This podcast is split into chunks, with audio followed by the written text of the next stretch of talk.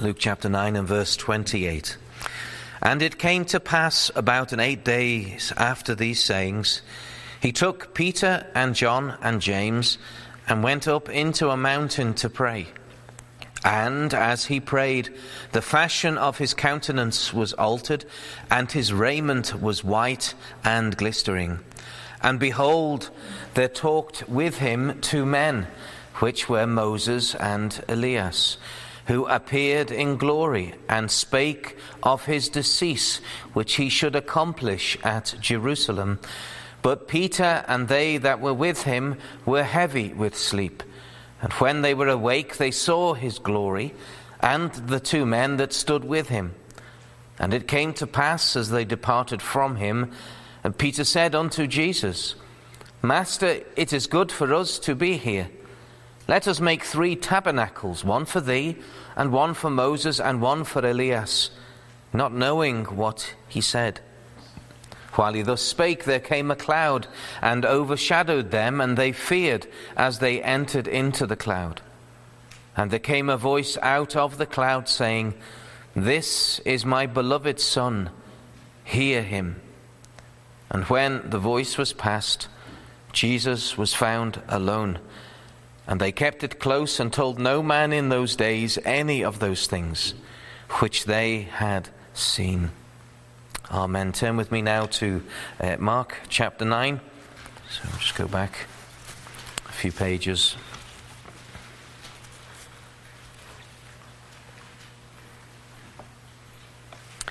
And we'll examine with the Lord's gracious help this evening verses 4 to 8.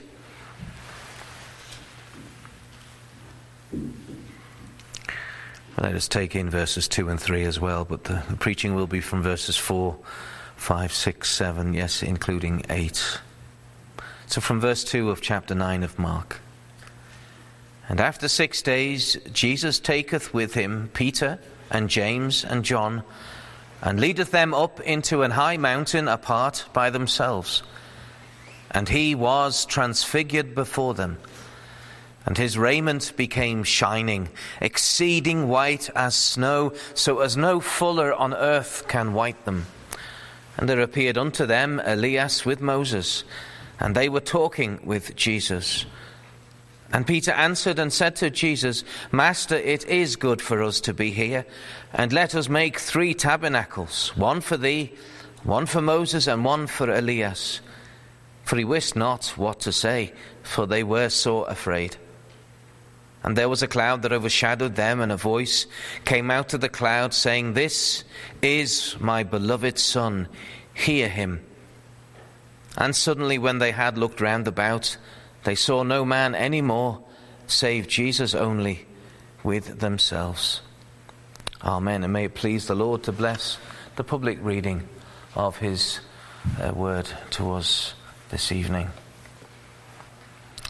Let us briefly call upon the Lord for that help that we need to hear the word of God aright and to preach it by his grace. Let us pray. Lord, we do thank thee for thy word. We thank thee that we're brought again to this very special uh, moment in the earthly ministry of Jesus Christ, a unique uh, moment Something of Christ's divine glory is revealed upon earth at that time and within uh, the sight of three of his disciples. Lord, help us, we pray, to understand what thou would say to us. Take thy word and apply it to us and bless it to us.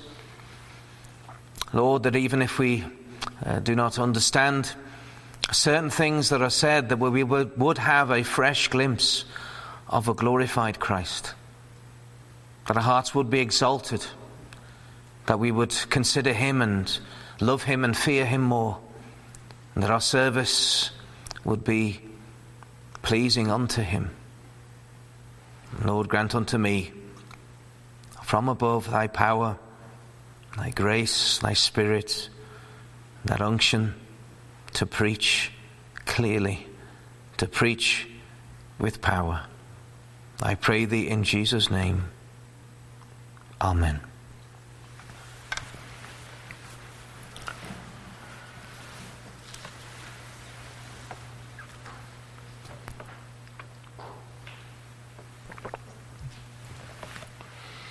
Last Lord's Day evening, we already took some time to consider something of Christ's uh, transfiguration, specifically verses 2 and, and 3 of, of Mark chapter 9. And we saw something of the circumstances of his transfiguration. We saw there the period of time.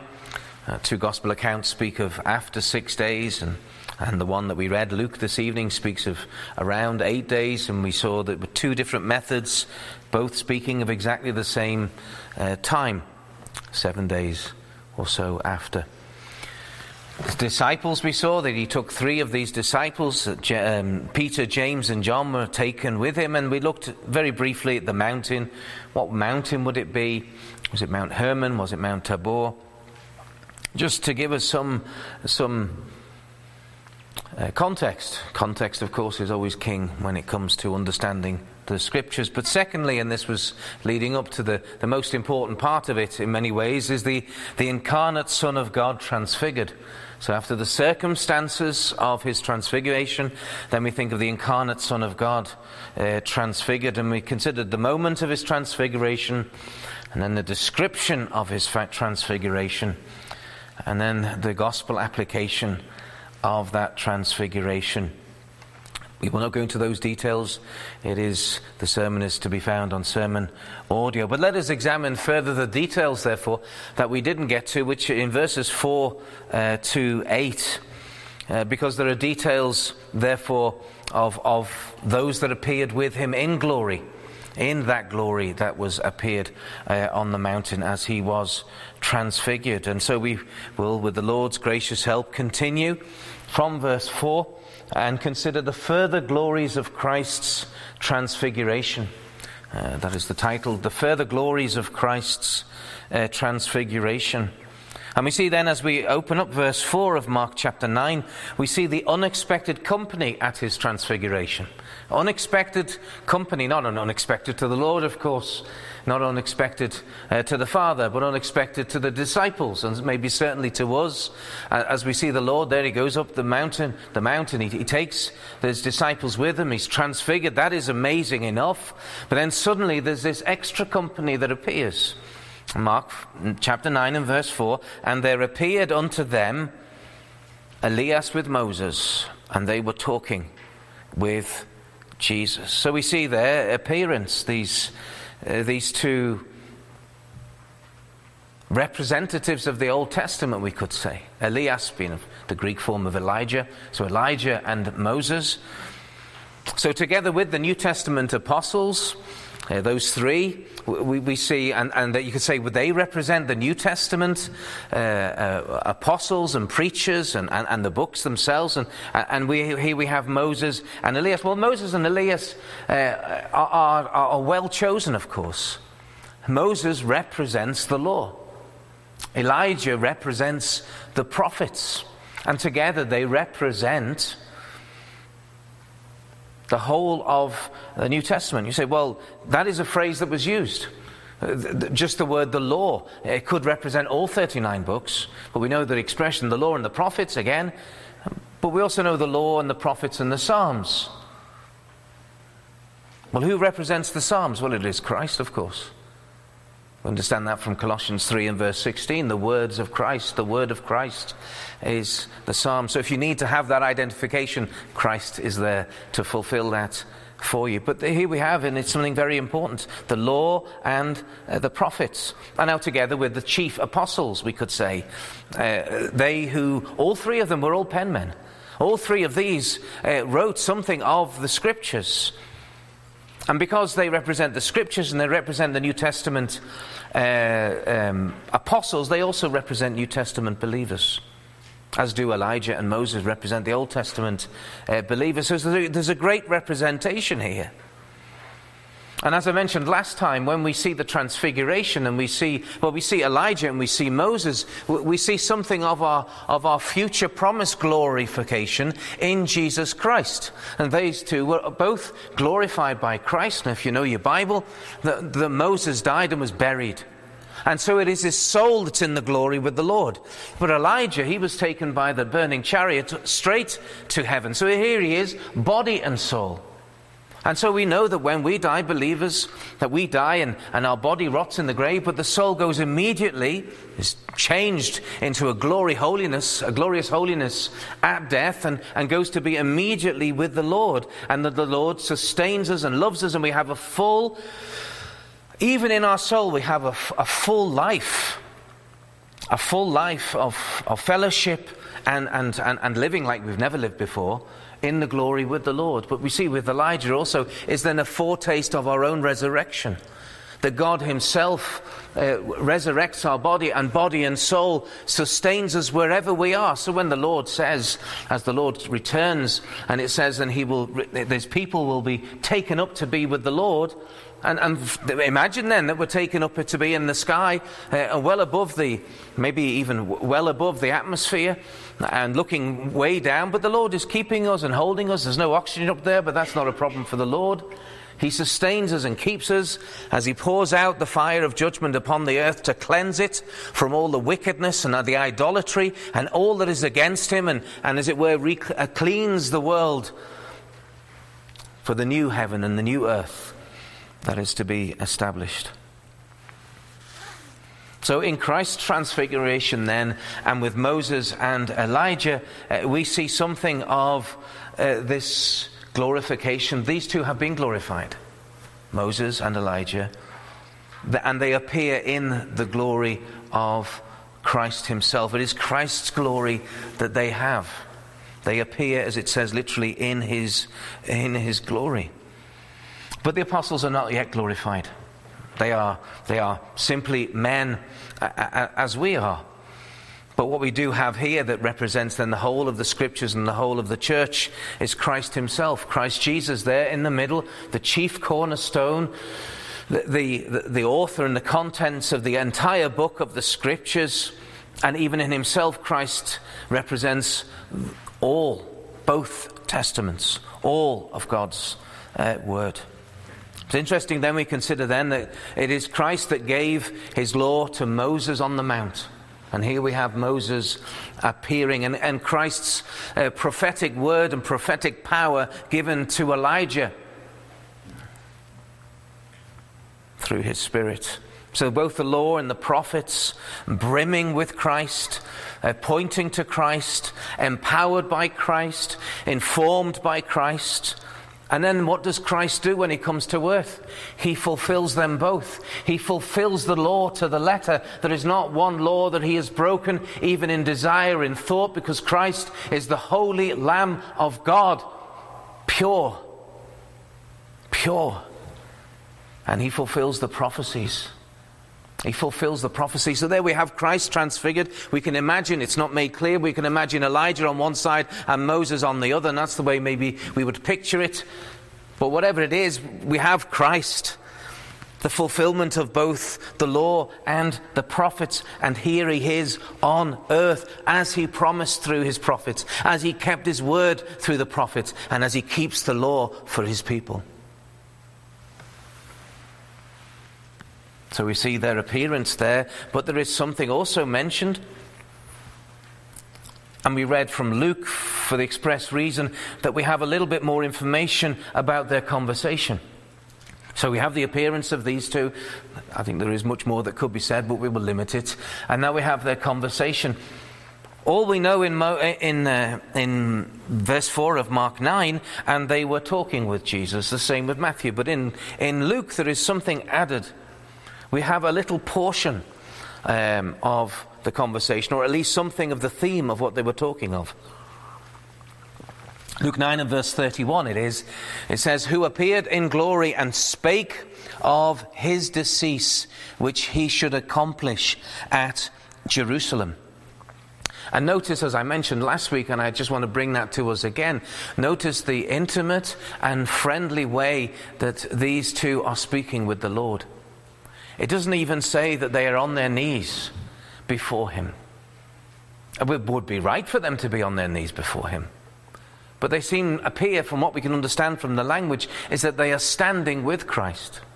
Very similar to the way that Abraham stood with the Lord and the two angels as they spoke. In a very familiar, a very friendly, unassuming way, Yes, he is the Lord of glory.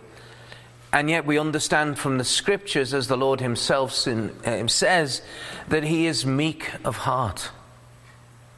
Yet he is the glorious Lord of hosts. He has armies and armies of angels, and he will save uh, a, a, multitude of people.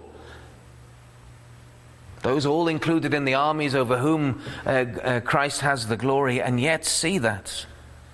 That friendly and intimate way that they would speak to their Lord. It says so much not about them, but about the Lord Jesus.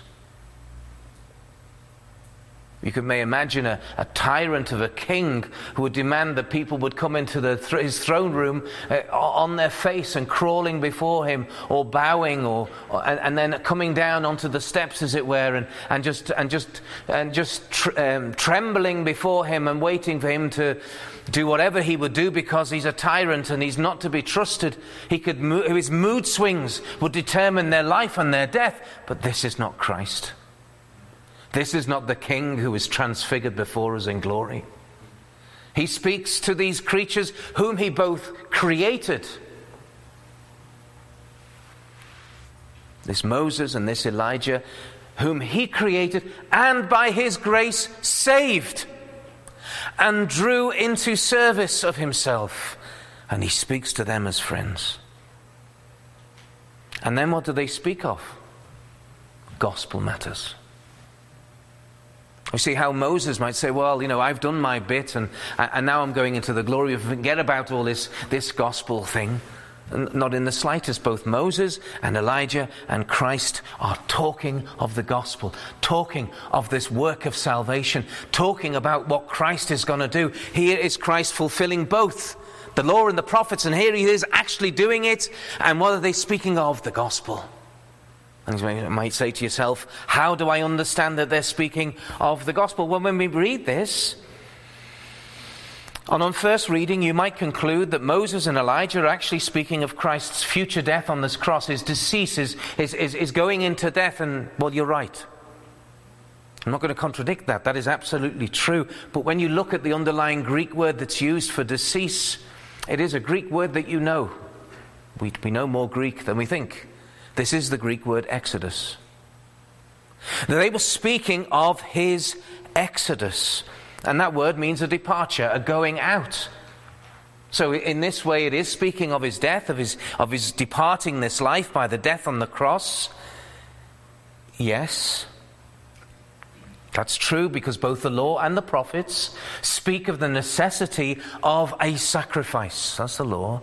And then they speak of the necessity of the suffering of Jehovah's servant to save his people. That's the prophets, if I may sum it up. But it is by the death of Jesus Christ upon the cross that he would be carrying out a greater gospel exodus than Moses ever did.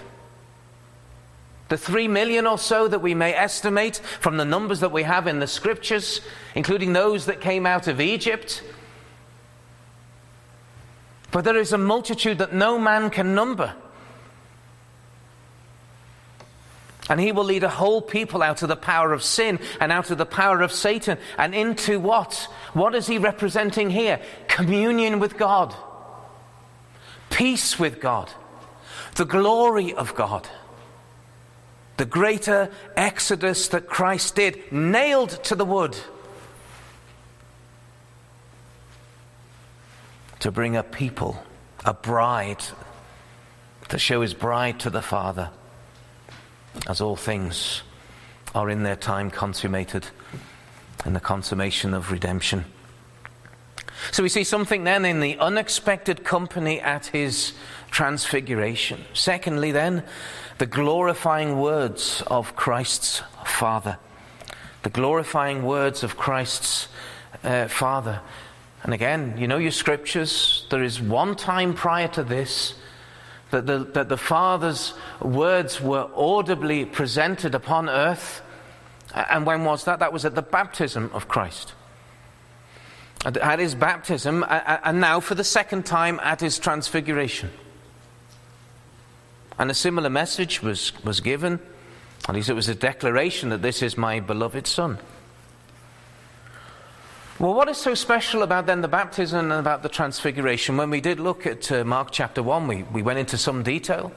That's a while ago now. But very briefly, what is baptism? Why did, not what is baptism, sorry, but why was Christ baptized? What has Christ to do with baptism? Actually, bapt- baptism is, uh, is something for God's people, it's not, it's not for the Lord Himself. Well, it is for the Lord because at baptism, Christ identifies Himself or identified Himself with His people. This is part of his identification. He, who is pure and holy and righteous in all ways, entered into those waters of baptism. Those baptismal waters that represent what? The washing away of sin. The sin that he did not have. That's true. But one day he would. He would bear the sin. He would have that sin uh, put upon him, upon his body, and then that body nailed to the cross. I say, well, it wasn't his sin, but he took the sin and he took the guilt for sin. And the Father so identified Christ with his people that when Christ died for the sins of his people, the sins of his people were paid for completely and forever. But it is because of that blessed union with his people that he underwent that baptism and that he had himself baptized as if he was a sinful man, as if he was believer, as if he was you. As if he was you. And it's so important that he did so because the waters of baptism point to Christ. It's only through him that the symbol of the water has any true spiritual meaning or effect because the waters of baptism it's not about the water, it's about the blood of Jesus. The blood that washes us from all sin. And so the audible appearance of the Father's voice at his baptism was what? Well, it was a confirmation of Christ's unity with his people. Not just the voice, but the baptism itself. This is my son. This is my son whom I have sent and given to be the redeemer of his people. But now at the transfiguration, what do we have? We have something different. We're now enabled to see that this is the confirmation of Christ's unity with the Father. Now, this is my Son. This is my only begotten. This is my Son in whom I'm well pleased. And in some ways, there's also a, change in state in the sense we have the humbling baptism and we have something of the exaltation to be seen yet in the transfiguration. So that is then the difference that we may see as we, as we consider the glorifying words of Christ's uh, Father. But let's get into the detail now and consider first these, the personal identification that we have. The personal identification. And so we've looked at Luke, but now I'd, I'd like to jump again to Matthew, because the fullest account of the Father's words to the apostles about his Son is given in Matthew 17 and verse 5. It is only one little extra word, but I think it's the fuller, fuller record. It says, While he yet speak, spake, behold, a bright cloud overshadowed them, and behold, a voice out of the cloud which said, This is my beloved Son in whom I am well pleased. Hear ye him. Could make a comment about the cloud that the cloud is now a white, shining cloud. It's not a dark cloud, a dark cloud to, perfect, protect the people at the bottom of Sinai from the glory of God, which was, which was, which, and they were protected from it, lest that glory go out and, and destroy their wicked sinfulness. But here we have a brighter, a bright light, a bright cloud, a white cloud. Which said, This is my beloved Son, the voice, in whom I am well pleased. Hear ye him. There are three matters, therefore, spoken of by the Father in the hearing and for the apostles, and through the apostles for us, that we are to hear and to understand. And, and two of them we will examine under this heading of personal identification. And, that's that, and that is then the, the, the first of those two is the beloved sonship that he says. He says, This is my beloved Son. And these are the words of a proud father, proud in the purest and most holy sense, of course. the Father reveals that this Jesus of Nazareth, this, this carpenter's son and this carpenter, this man who has been uh, preaching the gospel, is not just some holy prophet. He's not Elijah. He's not Moses. He's my son. The Son of God. And as the Father is divine, so is the Son. And as the Father is eternal, so is the Son, although he be, as it were, covered in, in, in, a, in, a, in, a, in a body of flesh, and yet within him, as we're seeing, as we considered last week, as the divinity and the glory of Christ was sort of uh, was shining through the flesh and through the clothing. And as the Father is the creator, so is the Son. Something it's, it's something that's very difficult when you speak to those in cults uh, to make very clear to them the divinity of Christ in so many ways. And, but the most simplest is that if I have a child and I'm human, my child is human. And when the eternal and infinite God declares that he has an only begotten Son, that that Son is also God. And of course, there are many more uh, verses that would help us to understand that he receives worship, that he is called Jehovah, that, that he has created all things, that he is, sustains all things by the word of his power. There are so many things that speak of the divinity of Christ, but thus the Father saying, This is my Son, full stop. That's, that's sufficient. He's not saying that this is my son that I've, that I've adopted or taken in, that I call him my son. He's not speaking of uh, Moses and Elijah are also his sons by adoption, by salvation. But he says nothing of them. He gives all the honor and the glory to his own son. So he is his son. And he says, Next to saying that he is his son, that he is his own begotten son, he also reveals his love for his son. That he loves his son, that, the, that this, this son whom he is, that he's now uh, shining with glory in, in front of him or below him as he's, he's represented in that white cloud, is the object of his eternal affections. Such a perfect, and glorious and happy and pure relationship we, we, we can barely understand. But this is an eternally so relationship. It's eternally brimming with love and joy and acceptance and happiness and, and all these things that we may glimpse of every now and again in a human relationship. But it's certainly not eternal. And it's certainly not pure. Certainly not as pure as we're think, considering a holy God, the Holy Father, and the Holy Son together. You know, the word that's used for the love expressed from the Father to the Son is that unconditional divine love that is so often used in the scriptures, that agape love, that He loves His Son unconditionally. And it's so therefore it's not based upon Christ's works or Christ's abilities. It's based upon his relationship with Christ. He loves him because he loves him. And, and of course, it's, it's not the case that, the, that Christ could do anything to lose that love, but you can't lose unconditional love. Conditional love you can. And no doubt we all know that. We have all experienced that in some way. That somebody has, that you have disappointed somebody. Or maybe someone's disappointed you and your affections have grown cold. You've turned away from them because your love for them was conditional.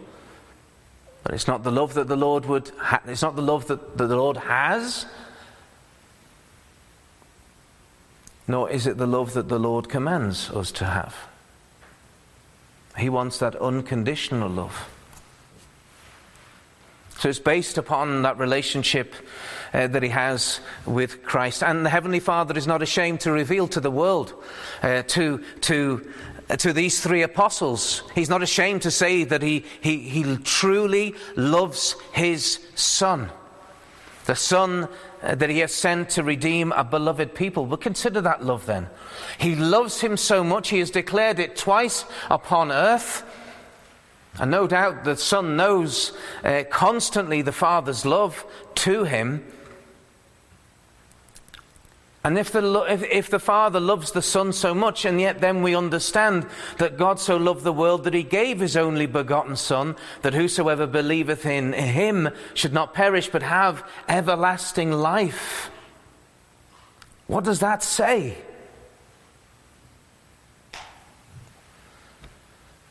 Well, we're plumbing the depths now.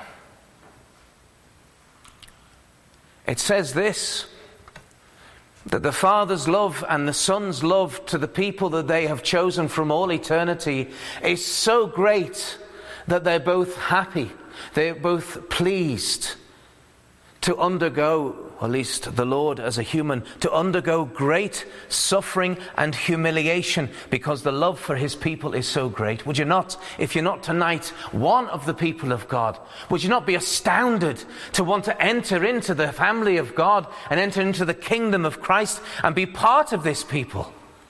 Not because of the people, but because of the Redeemer of that people. Because the gospel is all about love. It is premised upon God's hate for sin, but He deals with it how? By love.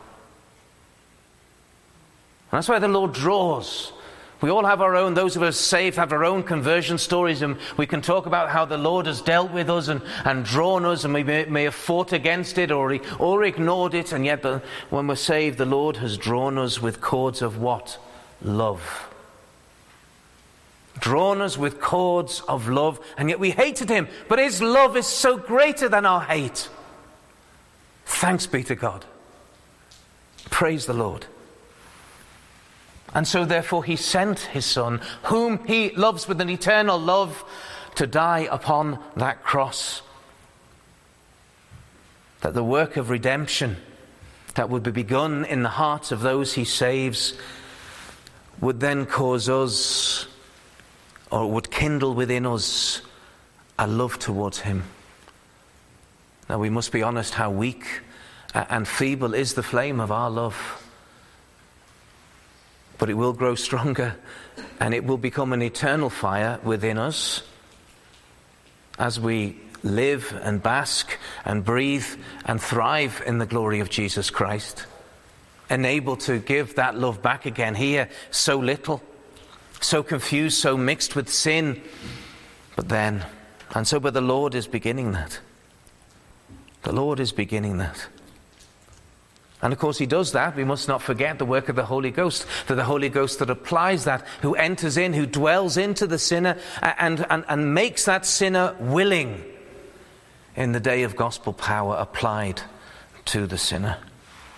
Father, Son, and Holy Ghost. Holy Ghost is here also uh, having filled Christ. And maybe we could say that, that the Holy Ghost is, is, is part of that glory.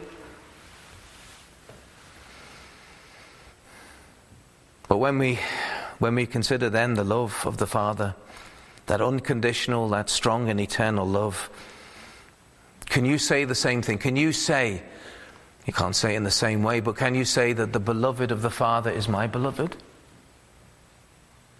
Again, a little tiny flame. It doesn't have to be a roaring fire, but do you love the Father's beloved? And do you love him unconditionally? So, what, what, why do I need to love Christ unconditionally? Why do I need to love God unconditionally? Well, because there are circumstances in life, there are crosses that can be laid upon our back by the Lord Jesus Christ that we find difficult. But do we love him in any case? In spite of those crosses? Do you still love him? And that would be the unconditional love that we are to have, even in the circumstances, even with the sickness, even with the old age. Those difficult things that the Lord, even the Lord, uses. We know all things work together for good to them that love the Lord, to them who are the called according to his purpose. We, we understand that and we often experience that. And then the Lord says, as it were, Love me still. It is a true and glorious, faithful love. But see the Father's love for the Son.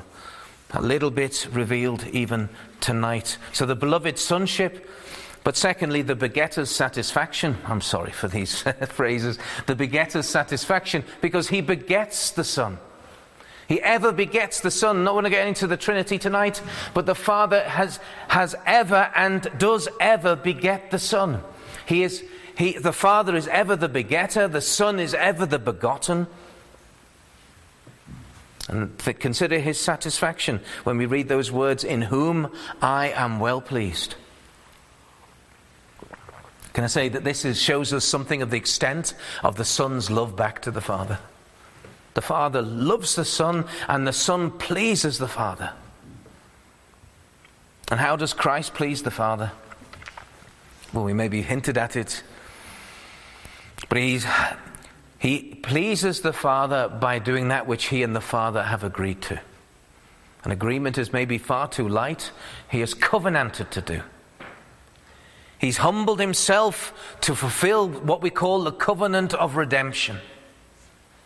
And this is a, this is a, a, a sealed covenant, as it were, regarding the redemption of God's people. Let me just read a little description of what this is. In the covenant of redemption, Christ undertook to atone for the sins of his people by bearing the necessary punishment and to meet the demands of the law for them. And by taking the place of delinquent man, he became Christ, the last Adam, and is as such the head of the covenant, the representative of all those whom the Father has given him. With thanks to Mr. Berkhof for his description. In other words, from all eternity, the Father had determined with the Son that the Son would become the Redeemer and he would take the place of his people, that he would suffer and die for that people. And it pleases the Father. Because here we have now in time, we have geographically in a place that this is being fulfilled. Of course, Christ's Spirit through the prophets had been speaking of this. Moses' law had been determining that there should be a sacrifice, and it had to be a, a, a, a, sacrifice without spot or blemish. It had to be holy, and even the priesthood and all that was in the tabernacle, and then later the temple service, all pointing to the work of redemption. And in doing this, in humbling himself and becoming a man, in setting out that gospel ministry and then becoming the Lamb of God upon the cross, and all that is involved in that, not only does the Lord save a people from their sins, but He gives God all the glory. This is my Son in whom I am well pleased. They haven't just planned salvation. Christ is now performing salvation. Even in that holy and sinless life that he's living now, even on the Mount fulfilling the law every single sinless day, becoming the holy and sinless and spotless Lamb of God ready to be nailed to that cross. And that is Christ's so strong desire that he would glorify the Father. Not to please the Father to buy his love, because the love streams forth from the Father eternally and fully and infinitely. And his father's and his love towards the Father is that way. But you see how it's expressed. Same what the Lord says to us: If you love me, keep my commandments. Not to buy our, not to buy Christ's love, but to prove that we have some love towards him. And see the perfections of the Lord Jesus Christ. That he would give all the glory to his Father. John 17 and verses 1 to 5, we have the beginning of the high priestly prayer, and that's how he begins that prayer. It's just giving the, the, his Father all the glory. He says, Father, the hour is come, glorify thy Son, that thy Son also may glorify thee. It's the only reason why he wants to be glorified, that he can, he can give all the glory back to his Father. And it's in verse 1 and verse 3 And this is life eternal, that they might know thee, the only true God, and Jesus Christ, whom thou hast sent. Verse 4 I have glorified thee on the earth. I have finished the work which thou gavest me to do. And verse 5 And now, O Father, glorify thou me with thine own self, with the glory which I had with thee before the world was. This is my beloved Son, in whom I am well pleased. and all of that covenant, all of that glorious gospel plan, all of the redemption of all of his people will be and is satisfied and fulfilled. And so, when we consider this and we consider this Christ, we consider what the, the words that the Father of the Lord Jesus Christ speaks to us, even in our hearing or as we read the scriptures, that, that we may have that confidence. We may have that confidence that the Father says that He is pleasing, He is the beloved. Lay hold on Him. And you too will know the love of God and the satisfaction of Jesus Christ. That you too can say, This is the Son he is my beloved in whom I am so well pleased. Father is pleased with his Son. He's pleased even with the sacrifice of his Son. And therefore, the only way to the Father is through the Son. Whosoever would come to the Father, whosoever would come to God and have peace with God, must come through his Son and have the forgiveness of sins that his Son has provided and paid for to have that peace with his Father and with our God. That you would then have Christ's Father as your own Father by adoption. So we've seen the personal identification. This is my beloved Son, in whom I'm well pleased. And then the personal exhortation from the Father to you, to me, to the three apostles. He says, Hear ye him. Hear ye him. In Mark it says, Hear him. It's the same in the Greek, just Matthew's a little bit grammatically fuller. It's a plural command. Hear ye him. Ye all. All that are hearing the voice of God speaking. Hear him. And it, it, this word to hear is not a, is not a simple word um, to listen. Uh, observe with the ears. This word that we have uh, in the Greek is, is a word uh, hear and obey. It's, it's almost like one word hear and obey, hear and do.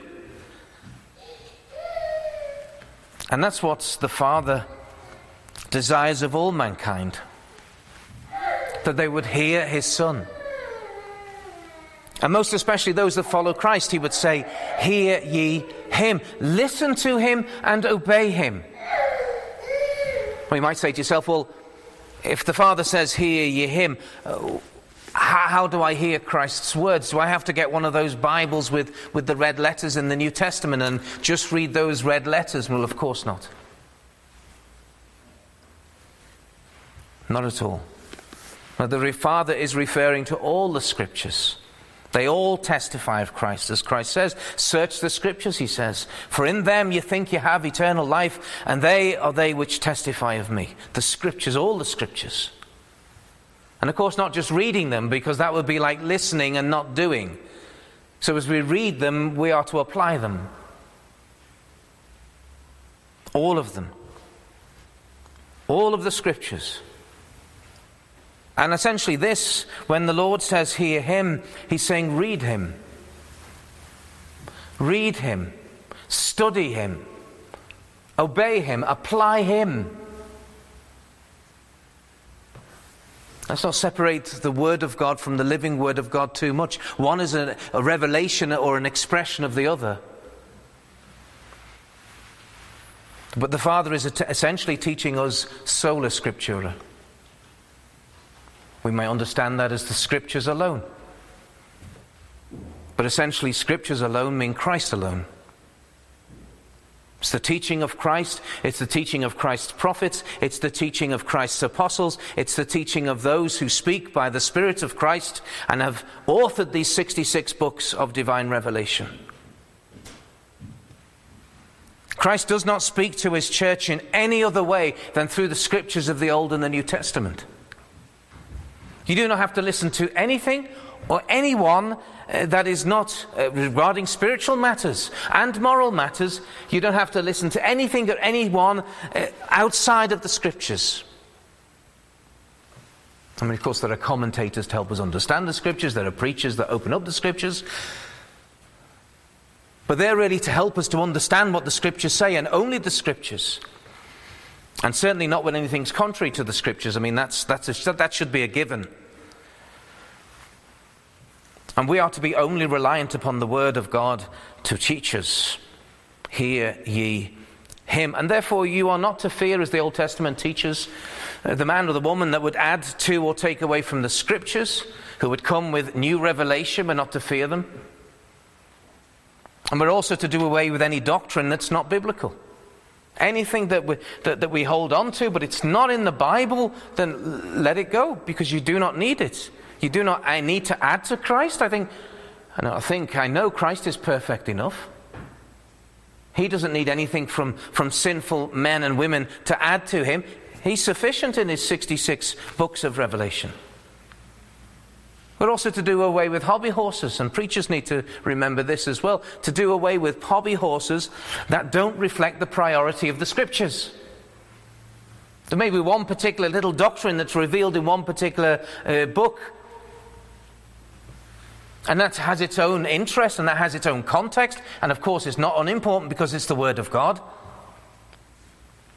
But then we have uh, 65 other books and so many chapters of all these other doctrines, the full counsel, all the counsel of God that is to be preached and taught upon. And we see again and again and again in the Old Testament turn from your sin, turn from your sin. Old Testament language, New Testament that language is repent, repent, repent. Now that is the priority of God in the Old Testament and the New Testament gospel.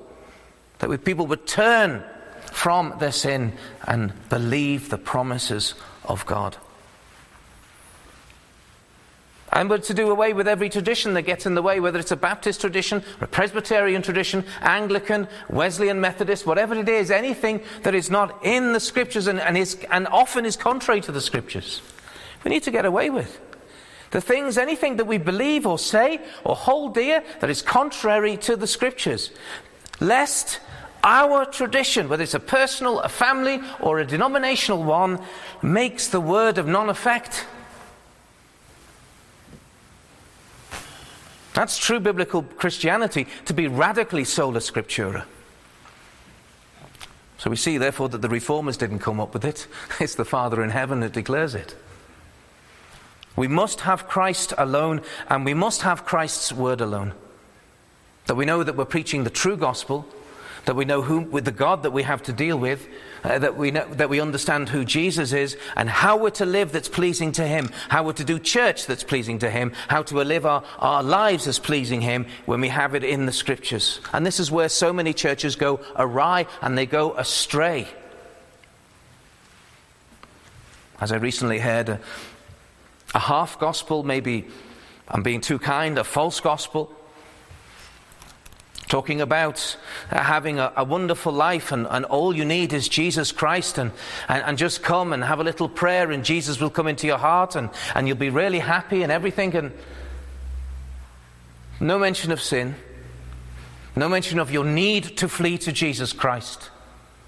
And it is true there is much love and there's much goodness to be found in Christ. But why would a sinner go to him? To get rid of their sin and to have peace with God. Nothing of the wrath of God was mentioned. And that's because people think they're cleverer or more holy or more spiritual than the Word of God. I heard one person many years ago, a person who preached from the pulpit, saying, I will never speak of hell. Well, this person thinks that they're more spiritual than Jesus Christ himself, who constantly, not constantly, but regularly warned people about the hellfire that he had created and the lake of fire, which is an expression of his wrath against sin and unrepentant sinners. And if anyone knew about hell, it was Christ, the creator thereof. But these other people think, oh, well, we have to adjust the word, we have to edit the word to make it more appealing to sinners so that in the end, you have a church full of goats who are learning to dance and spring about, and yet none of them are the sheep of Christ's flock. Sola Scriptura, hear ye him. And that's for all of us.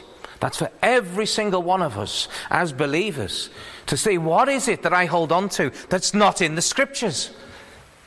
What have I given too much priority to that is not the priority of the Scriptures? That I would be a sola scriptura, an absolute, only the Word of Christ Christian. Because then we will be fruitful. The church at Berea was fruitful because the word of God went purely forth and it was accepted, it was received, and it was acted upon. The Thessalonica had the same word, but they did not receive it. So we've seen the unexpected company at his transfiguration, the, the glorying, glorifying words of Christ Father, and thirdly and finally, the message of the transfiguration. Although we've touched upon a number of things, there are many messages we could say, but as we, we round off uh, this portion of Scripture, uh, let us see firstly the mercies of Christ.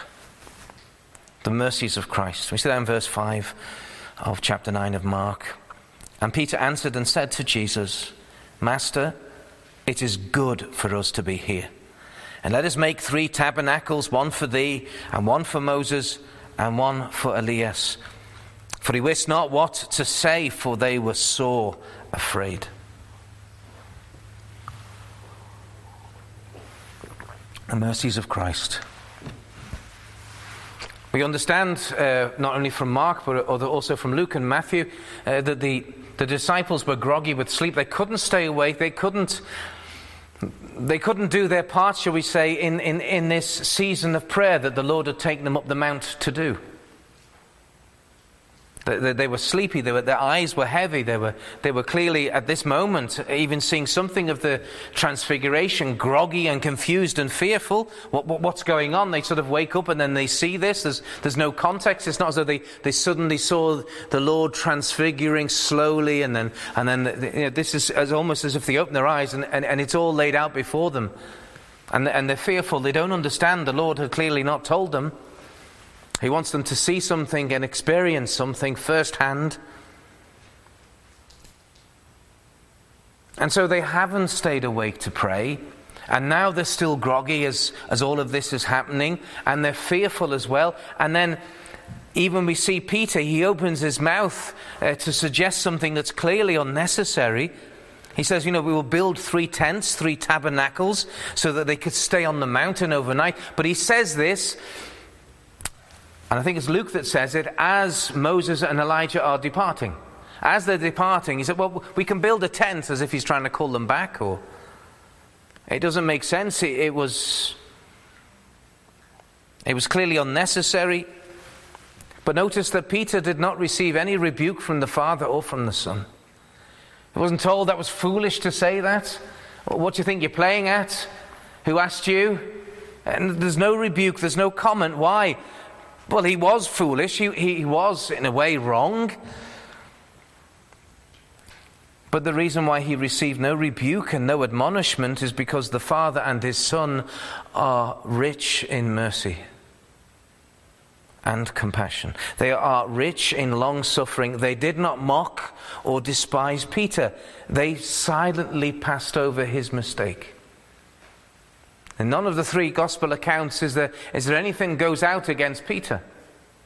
There are times when the Lord does rebuke Peter, but not here. Peter's fearful. Peter thinks he's trying to do the right thing. And that's a great lesson. When something happens to us, when something happens in life, and we can easily react in a, in a judgmental and a, and a negative way, is well, we should take the example of the Lord and His Father. Just let it pass. Say nothing. Be gracious. Don't even mention it to others. But we do see that these disciples, they're fear filled when the Lord transfigures before them. And then they hear the voice of the Father and they become even more fearful, as we read in one of those three accounts. As soon as they hear the, the, the, the, voice of the Father, they, they fall upon their faces and they are filled with even more fear. And then what happens next is, is very useful. It's very helpful to us when we understand this.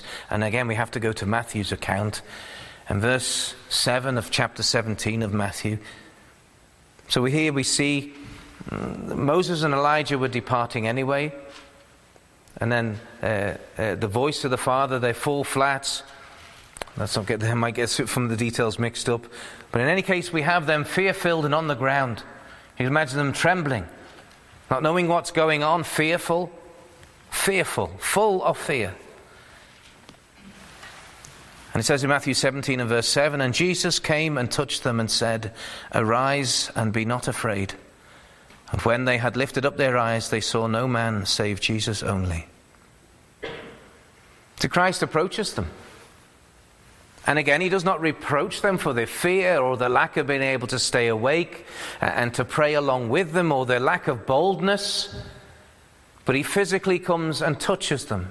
He makes that contact with them. And he comforts them with those words Arise and be not afraid. Sweet, comforting words from the Saviour to his fearful companions. But they needed not to be afraid anyway, because Christ was with them.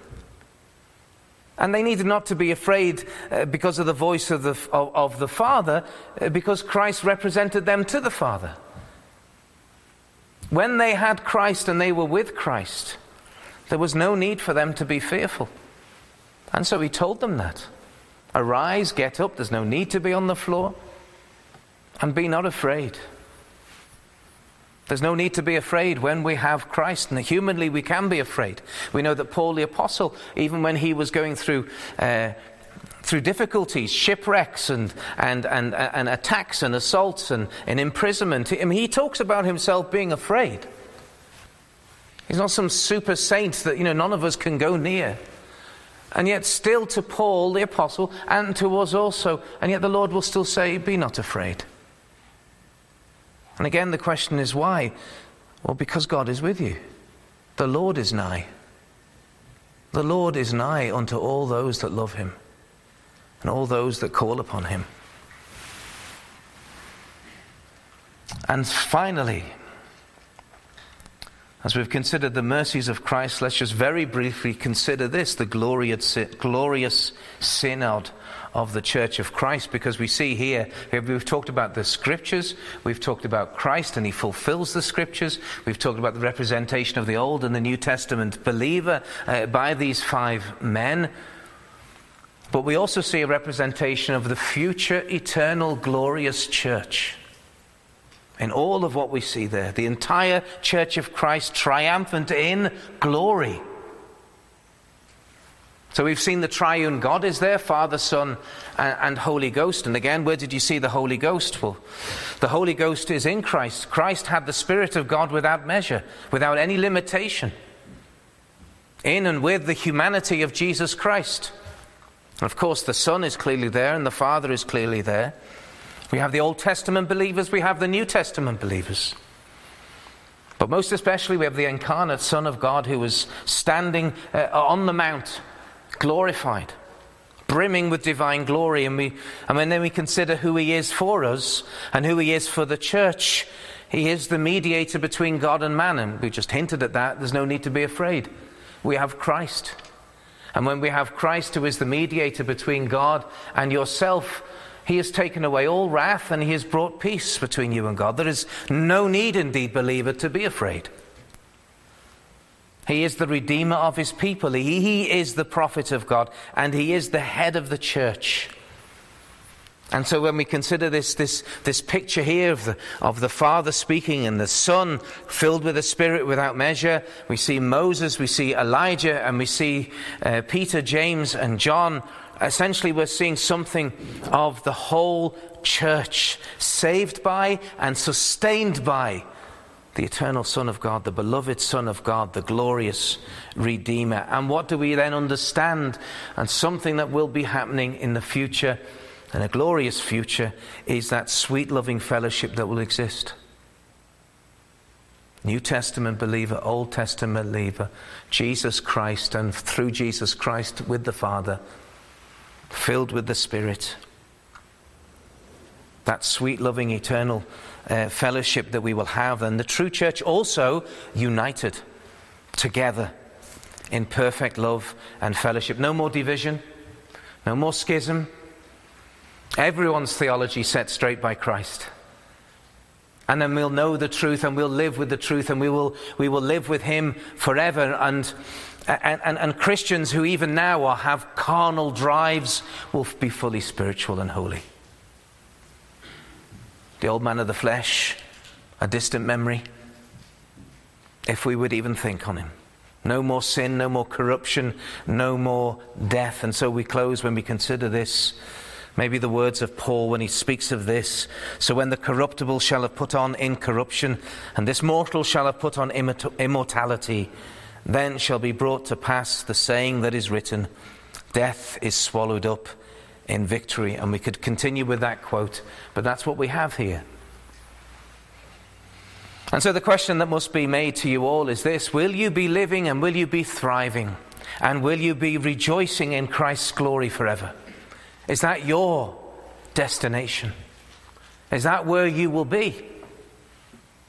But this glorious future will only be yours when Christ is yours and you are Christ's. To understand that, believer, that this will be yours because you are Christ's and Christ is yours, and Christ is yours. But for the sinner, for you to enter into Christ's glory, you must turn away from all of that which is offensive to God, and that is your sin. You must turn away from that. Uh, we use that word confession and repentance. Confessing your sin before God. How do you enter Christ? How do you have your sins forgiven? Well, get on your knees and you pray to the Lord. And you confess that you are a sinner, that, you, that you've sinned against Him, and that you're repenting of that sin. And you're seeking His forgiveness. And that forgiveness can only be yours because of the sacrifice of Christ. So it must not be a Christless prayer. It must be a Christ filled prayer. And therefore, you must believe in Christ. You must follow hard after Christ. Because if you do die in your sin, you will die in your guilt and you will die as an enemy of God. And God knows this, and that's why He sends preachers to preach the gospel. That you wouldn't die in your sin and you wouldn't die in wrath. And guilty sinners will not enter into the glory of Christ. But there will be an eternity for you, but it will be a dying eternity, a burning eternity, a suffering in Christ's wrath eternity. And so then consider Christ. We've seen something of Christ and something of his glory. And make friends with God through Christ on this side of eternity. For what you do with Christ now determines Will you be in the shining glory of Christ or will you be in the dark fires of the lake of fire because of your own sin? And it's your own fault. Your sin is your fault and your rejection of the gospel is your fault. You cannot blame you cannot blame the Lord. My hands are washed and are clean of your sin and guilt because you've heard the gospel.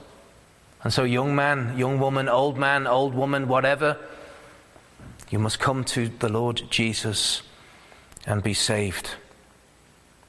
Amen. I'll just briefly pray. Lord, we thank Thee that we've seen something more of the glories of Christ, the head of the church, saving a whole people and still gathering a people into Himself. We do pray for Thy blessing and an eternal blessing to be upon the going forth of the gospel command and call, even this evening. We plead with Thee for the convicting work of the Holy Ghost to work upon the consciences of those that have heard something of the gospel warnings and threats. And we pray for that work of the Holy Ghost uh, to change and renew the will of those who are in their sin and may be convicted thereof, but have a desire to know something of this glorious Christ. Lord, we do pray for Thee to have mercy upon their souls. Bless that word to us, and may we have uh, higher thoughts of Christ, and glorious thoughts of Him. And may we ser- serve Him. May we hear Him. And forgive our sins in this regard, Lord that we've ridden hobby horses to the detriment of the truth of the Scriptures. Make us truly pure sola scriptura Christians, each and every one. That Christ will receive all the glory, the Father, that Christ will give thee all the glory. For we pray in the name of thy Son. Amen.